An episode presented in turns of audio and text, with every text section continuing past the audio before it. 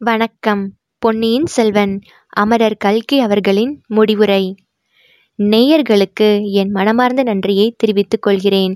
மூன்றரை ஆண்டு காலம் பொன்னியின் செல்வன் கதையை தொடர்ந்து படித்து வந்ததில் நேயர்கள் காட்டிய பொறுமையையும் ஆர்வத்தையும் அன்பையும் போற்றி வணங்குகிறேன். கதை ஆரம்பித்து சில மாதங்கள் வரையில் நேயர்களிடையே இது இவ்வளவு ஆர்வத்தை உண்டாக்கும் என்று தோன்றவில்லை. பழந்தமிழ் நாட்டு சரித்திர பெயர்கள் சிலருக்கு பெரிதும் தலைவேதனையை உண்டாக்கி வந்ததாக தெரிந்தது. போக போக அந்த தலைவேதனையை நேயர்கள் எப்படியோ போக்கிக் கொண்டார்கள். இதற்கு முன்னால் எந்த தொடர்கதையையும் நேயர்கள் இவ்வளவு ஆர்வத்துடன் படித்ததில்லை என்று சொல்லும் நிலைமை வெகு விரைவில் ஏற்பட்டது. அதே ஆர்வம் தொடர்ந்து நிலை பெற்று இருந்து வந்தது. கதை ஆரம்பித்த மறுவருடம் ஆடி பதினெட்டாம் பெருக்கு தினத்தில் பரமக்குடியிலிருந்து பல நண்பர்கள் கையெழுத்திட்டு பொன்னியின் செல்வன் கதைக்கு தாங்கள் பாராட்டுதலை தெரிவித்தார்கள். பொன்னியின் செல்வன் முதல் அத்தியாயம் பதினெட்டாம் பெருக்கு திருவிழாவென்று வீரநாராயண ஏரிக்கரையில் தொடங்குகிறது அல்லவா பின்னர் அடிக்கடி பல நேயர்கள் கடிதம் எழுதி தங்கள் மகிழ்ச்சியை தெரிவித்துக் கொண்டிருந்தார்கள். இந்த பாராட்டுதல்களையெல்லாம் கதையின் ஆசிரியருக்குரியவையாக நான் கருதவில்லை. பழந்தமிழ் நாட்டின் சரித்திரத்துக்குரிய பெருமையாகவே கருதினேன். உண்மையிலேயே தமிழ்நாட்டின் பழைய வரலாறு தமிழர்கள் மிகவும் பெருமிதம் கொள்ளக்கூடிய வரலாறுதான். சென்ற சில ஆண்டுகளாக தமிழகத்தின் பழைய சரித்திர ஆராய்ச்சி முறையாக நடைபெற்று வருகிறது. கல்வெட்டுக்களும் செப்பு பட்டயங்களும் படிக்கப்பட்டு வருகின்றன. வரலாற்று ஆராய்ச்சியாளர் அந்த ஆதாரங்களை வைத்து தமிழகத்தின் சரித்திரத்தை அங்கங்கே பகுதி பகுதியாக நிர்மாணித்து வருகின்றார்கள். சரித்திரத்தின் எந்த ஒரு காலப்பகுதியை பற்றியும் பரிபூரணமாகவும் ஐயன் திரிபுக்கு இடமின்றியும் வரலாறு எழுதப்பட்டுவிட்டதாக சொல்லுவதற்கு இல்லை. ஆயிரத்தி நானூறு வருடங்களுக்கு முன்னால் காஞ்சியை தலைநகராக கொண்டு நீடித்து அரசு புரிந்த பல்லவ சக்கரவர்த்தியின் வரலாறு ஓரளவு ஆராயப்பட்டிருக்கிறது. இந்த இருநூறு ஆண்டுகளை பற்றிய சரித்திர வரலாறு விவரங்கள் நன்கு தெரிய வந்திருக்கின்றன. பின்னர் ஆயிரம் ஆண்டுகளுக்கு முன்னால் தொடங்கி முன்னூறு ஆண்டு புகழுடன் விளங்கிய விஜயாலய சோழ பரம்பரையின் காலத்து நிகழ்ச்சிகளும் ஓரளவு ஆராயப்பட்டிருக்கின்றன. இக்காலத்து நிகழ்ச்சிகளை பற்றி திட்டமாக நிர்ணயிக்க முடியாதபடி பல ஐயப்பாடுகள் தோன்ற இடமிருக்கிறது. ஆயினும் சில சரித்திர சம்பவங்கள் மறுக்க முடியாத தகுந்த ஆதாரங்களுடன் நிர்ணயிக்கப்பட்டிருக்கின்றன. இவற்றுள் எல்லாம் மிக முக்கியமானது தமிழகத்துக்கு இணையற்ற பெருமையை அளிக்கக்கூடியது. சரித்திரத்திலேயே ஒப்பற்ற சம்பவம் என்று கொண்டாடுவதற்கு தகுதியானது ஒன்று உண்டு. சுந்தர சோழ மன்னரின் இரண்டாவது திருக்குமாரனாகிய அருள்மொழிவர்மன் பிற்காலத்தில் ராஜராஜ சோழன் என்று புகழ் பெற்ற பேரரசன் இளம் பிராயத்தில் எளிதில் பெற்றிருக்கக்கூடிய சோழ சாம்ராஜ்யத்தை வேண்டாம் என்று மறுத்து உத்தம சோழனுக்கு பட்டம் கட்டி வைத்ததுதான். சுந்தர பின்னர் அவனுடைய மகன் அருள்மொழிவர்மனை சோழ சிங்காதனம் ஏறி அரசாள வேண்டும் என்று சோழ நாட்டு மக்கள் பெரிதும் விரும்பினார்கள். ஆயினும் அருள்மொழிவர்மன் தன் பெரிய பாட்டனாகிய கண்டராதித்தனுடைய புதல்வனும் தனக்கு சிறிய தகப்பன் முறையில் இருந்தவனுமான உத்தமச்சோழனுடைய உரிமையை மதித்து அவனுக்கு முடிசூட்டி வைத்தான் என்று திருவாலங்காட்டு செப்பேடுகள் அறுதியிட்டு உறுதி கூறுகின்றன. இந்த நிகழ்ச்சியை மற்றும் பல செப்பேடுகளும் கல்வெட்டுகளும் அந்த காலத்தில் அறிஞர்கள் பலரால் எழுதப்பட்ட நூல்களும் உறுதிப்படுத்துகின்றன. அருள்மொழிவர்மன் திருமுடி சூட்டிக்கொள்ள வேண்டும் என்று ராஜ்யத்தின் மக்கள் விரும்பினார்கள். ஒற்றார் உறவினர் விரும்பினார்கள். அக்காலத்தில் மிக்க வலிமை பெற்றிருந்த சோழ பெரும்படையின் வீரர்கள் அனைவரும் விரும்பினார்கள். அவ்வாறு எல்லாவித ஆதரவும் அனுகூலங்களும் அருள்மொழிவர்மனுக்கு இருந்தும் அவன் சாம்ராஜ்யத்தை உத்தம சோழனுக்கு அளித்து பட்டம் கட்டுவித்தான். உலக சரித்திரத்திலும் காவிய இதிகாசங்களிலும் இதற்கு ஒப்பான இன்னொரு அரும்பெரும் செயலை காணுதல் அரிது. அசோக சக்கரவர்த்தி கலிங்க நாட்டு போரில் மகத்தான வெற்றி அடைந்த பிறகு இனி யுத்தமே வேண்டாம் என்று முடிவு செய்ததைத்தான் அருள்மொழிவர்மனின் தியாகத்துக்கு இணையாக கூறலாம். பொன்னியின் செல்வன் கதையில் சிகரமான சம்பவம் அருள்மொழிவர்மனின் ஒப்பற்ற தியாகமே ஆகும். கதையில் வரும் சகல நிகழ்ச்சிகளும் இந்த மகத்தான சம்பவத்தை நோக்கியே சென்று கொண்டிருக்கின்றன. அதனாலேயே இக்கதையின் ஐந்தாவது பகுதிக்கு தியாகச் சிகரம் என்று பெயர் தரப்பட்டது. இக்கதையின் சிகரமான நிகழ்ச்சி பொன்னியின் செல்வன் செய்த சாம்ராஜ்ய தியாகம்தான் என்பதை கதையை படித்து வந்த நேயர்கள் அனைவரும் உணர்ந்திருப்பார்கள் என்றே நம்புகிறேன். யாராவது அதை அறியவில்லை என்றால் அதற்கு காரணம் ஆசிரியருடைய ஆற்றல் குறைவே என்றே சொல்ல வேண்டும். அந்த குறையை கதையாசிரியர் தாழ்மையுடன் ஒப்புக்கொண்டு நேயர்களிடம் மன்னிப்பு கோர வேண்டியதுதான். பொன்னியின் செல்வன் கதை வெளியாகி வந்த போதெல்லாம் நேயர்கள் ஒப்பற்ற ஆர்வம் காட்டி வந்தார்கள். பலர் பாராட்டி கடிதங்கள் எழுதி உற்சாகப்படுத்தியும் வந்தார்கள். நேயர்களிடம் அப்போதெல்லாம் கருத்து வேற்றுமையே காணப்படவில்லை. முடியவில்லை. கதை முடிவடைந்த பிறகு நூற்றுக்கணக்கான கடிதங்கள் வந்திருக்கின்றன. இக்கடிதங்களில் பெரிதும் கருத்து வேற்றுமை காணப்படுகிறது. பாதி பேர் கதையை பாராட்டி கதையின் முடிவையும் பாராட்டி இருக்கிறார்கள். இன்னும் பாதி பேர் கதை முடிந்த விதத்தை குறை கூறி இருக்கிறார்கள். சட்டென்று முடித்து விட்டதற்காகவும் பல கதாபாத்திரங்கள் பின்னால் என்ன ஆனார்கள் என்று சொல்லாமலே கதையை முடித்துவிட்டதற்காகவும் வருந்தியிருக்கிறார்கள். காரசாரமாக கண்டனங்கள் எழுதியிருப்பவர்களும் உண்டு.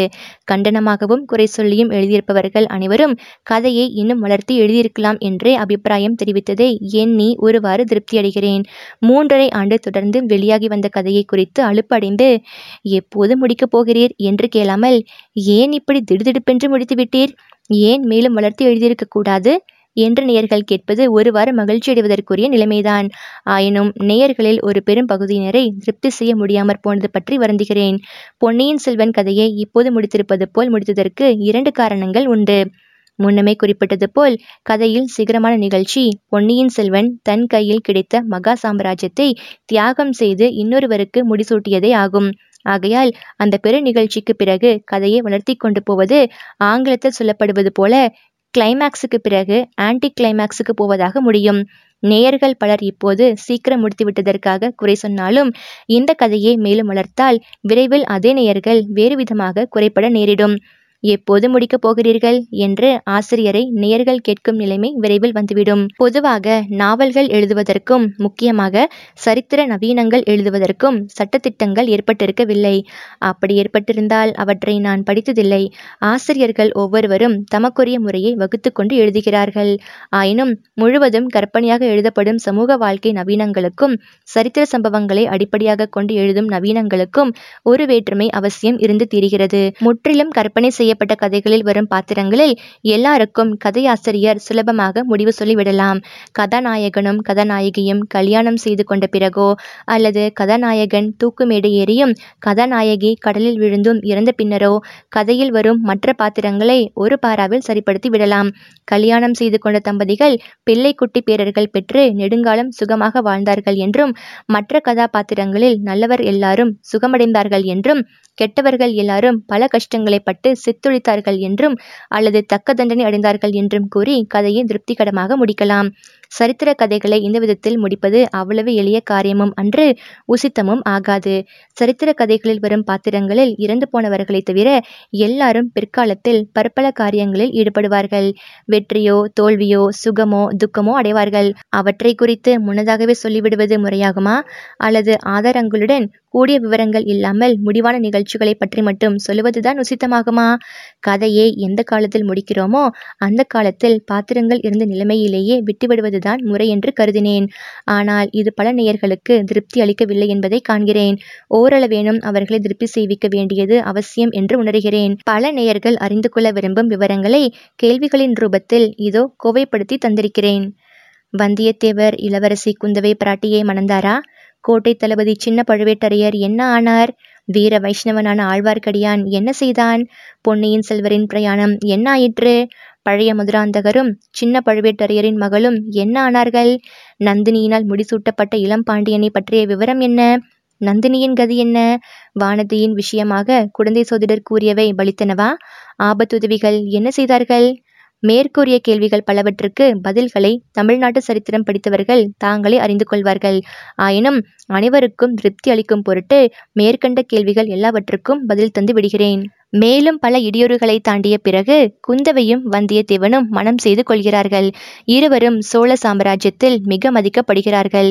தஞ்சை பெரிய கோவிலில் உள்ள கல்வெட்டு ஒன்றில் ராஜராஜ தேவரின் திருத்தமக்கையார் வல்லவரையர் வந்தியத்தேவரின் மகாதேவியார் ஆழ்வார் பராந்தகர் குந்தவையார் என்று பொறிக்கப்பட்டு விளங்குகிறது. இரும்பு மனிதராகிய சின்ன பழுவேட்டரையர் உயிர் பிழைத்து பல கஷ்டங்களை அனுபவித்த பிறகு ஊருக்கு திரும்பி வருகிறார். சோழ சாம்ராஜ்யத்துக்கு பல அரிய சேவைகள் புரிகிறார். வீர வைஷ்ணவன் ஆழ்வார்க்கடியான் தனது ஒற்றறியும் வேலையை மேலும் நடத்தி கொண்டிருக்கிறான். நந்தினியும் பாண்டிய நாட்டு ஆபத்துதவிகளும் செய்யும் சதித்திட்டங்களை அறிந்து வந்து சொல்கிறான். பொன்னியின் செல்வர் வந்தியத்தேவருடன் பெரிய கடற்படை தயாரித்து கொண்டு கடற்கொள்ளைக்காரர்களை அடக்கி சோழ சாம்ராஜ்யத்தை கடல்களுக்கு அப்பால் உள்ள நாடுகளில் நிலைநாட்டுகிறார். உத்தம சோழருக்கு பட்டம் கட்டி பதினைந்து ஆண்டுகளுக்கு பிறகு அவர் இறந்ததும் பொன்னியின் செல்வர் சிங்காதனம் ஏறுகிறார். ராஜராஜ சோழன் என்ற பட்டத்துடன் நீண்ட காலம் சோழ சாம்ராஜ்யத்தை ஆளுகிறார். பழைய மதுராந்தகன் ஆபத்துதவிகளின் தூண்டுதலாலும் ஈழ மன்னன் சேர மன்னன் உதவி கொண்டும் பாண்டிய நாட்டை கவர்ந்து முடிசூட்டிக் கொள்ள முயல்கிறான். அவனுடைய முயற்சி பெரிதும் பலம் பெறுகிறது. ராஜராஜ சோழர் பட்டத்துக்கு வந்த பிறகு அமர புஜங்கன் நெடுஞ்செழியனை போரில் வெல்கிறார். அவன் வீர சொர்க்கம் எய்துகிறான். திருப்புறம்பியம் காட்டில் முடிசூட்டப்பட்ட இளம் பாண்டியனும் பாண்டிய ராஜ்யத்துக்கு உரிமை கொண்டாடுகிறான். அவன் போர்க்களத்திலிருந்து தப்பிச் சென்று மறுபடியும் நாட்டை பெற சதி செய்கிறான். இவன் பிற்காலத்தில் ராஜேந்திர சோழனால் போரில் முறியடிக்கப்படுகிறான். நந்தினி அமரபுஜங்கன் இருந்த பிறகு தானும் உயிர் துறக்கிறாள் அதற்கு முன்னால் அவளை ராஜராஜ சோழர் சந்திக்கிறார். அவரிடம் தன் பிறப்பை குறித்த உண்மையையும் கரிகாலரின் மரணத்தை பற்றிய உண்மையையும் கூறிவிட்டு இறக்கிறாள். குழந்தை சோதரரின் கூற்றுகள் வானதியின் விஷயத்தில் பலிக்கின்றன. சோதிடர் சாஸ்திரம் பார்த்து சொன்னாரா? ஊகத்தினால் சொன்னாரா? நாம் அறியோம். வானதிக்கு பிறக்கும் குழந்தையான ராஜேந்திரன் கங்கையும் கடாரமும் கொண்ட சோழன் என்று பிற்காலத்தில் சரித்திரத்தில் புகழ் பெறுகிறான். ஆனால் வானதி தன் சபதத்தை நிறைவேற்றிவிட்டு உயிர் துறக்கிறாள். ராஜராஜனுடன் சோழ சிங்காதனம் ஏறுகிறவள் உலகமாதேவி என்னும் திருநாமம் கொண்ட இன்னொரு ராணியாவாள். ஆபத்துதவிகள் பாண்டிய ராஜ்யத்தை ஸ்தாபிக்கும் முயற்சிகளில் மேலும் ஈடுபட்டு வருகிறார்கள். நந்தினி உயிரோடு இருந்த வரையில் ஆதித்த கரிகாலனுடைய அகால மரண ரகசியம் பற்றி விசாரிக்கப்படவில்லை. அதில் நந்தினியின் பெயரும் வரும் என்ற காரணத்தினால்தான் நந்தினியின் மரணத்துக்கு பிறகு ராஜராஜ சோழன் ரவிதாசன் முதலிய ஆபத்துதவிகளை கைப்பற்றி தண்டனை விதித்து அவர்களுடைய சொத்துக்களை பறிமுதல் செய்யவும் கட்டளை பிறப்பிக்கிறான். நேயர்கள் அவ்வளவாக கவலைப்படாத இன்னும் சில கதாபாத்திரங்களை பற்றிய விவரங்களையும் கூறிவிடுகிறேன். சுந்தரச்சுழர் காஞ்சி பொன் மாளிகையில் மூன்று ஆண்டு காலம் வசித்துவிட்டு அங்கேயே உயிர் துறந்து பொன் மாளிகை துஞ்சிய தேவர் என்று பெயர் பெறுகிறார். அவருடைய அருமை மனைவி வானமாதேவி மலைமானுடைய மகள் அவருடன் உடன்கட்டை ஏறி சொர்க்கம் அடைகிறாள். பார்த்திபேந்திரன் குந்தவை தன்னை நிராகரித்துவிட்ட கோபத்தினால் காஞ்சியில் சுதந்திர பல்லவ ராஜ்யத்தை நிலைநிறுத்த பார்க்கிறான். அதில் தோல்வியடைந்து சந்ததி இல்லாமல் மாண்டு போகிறான்.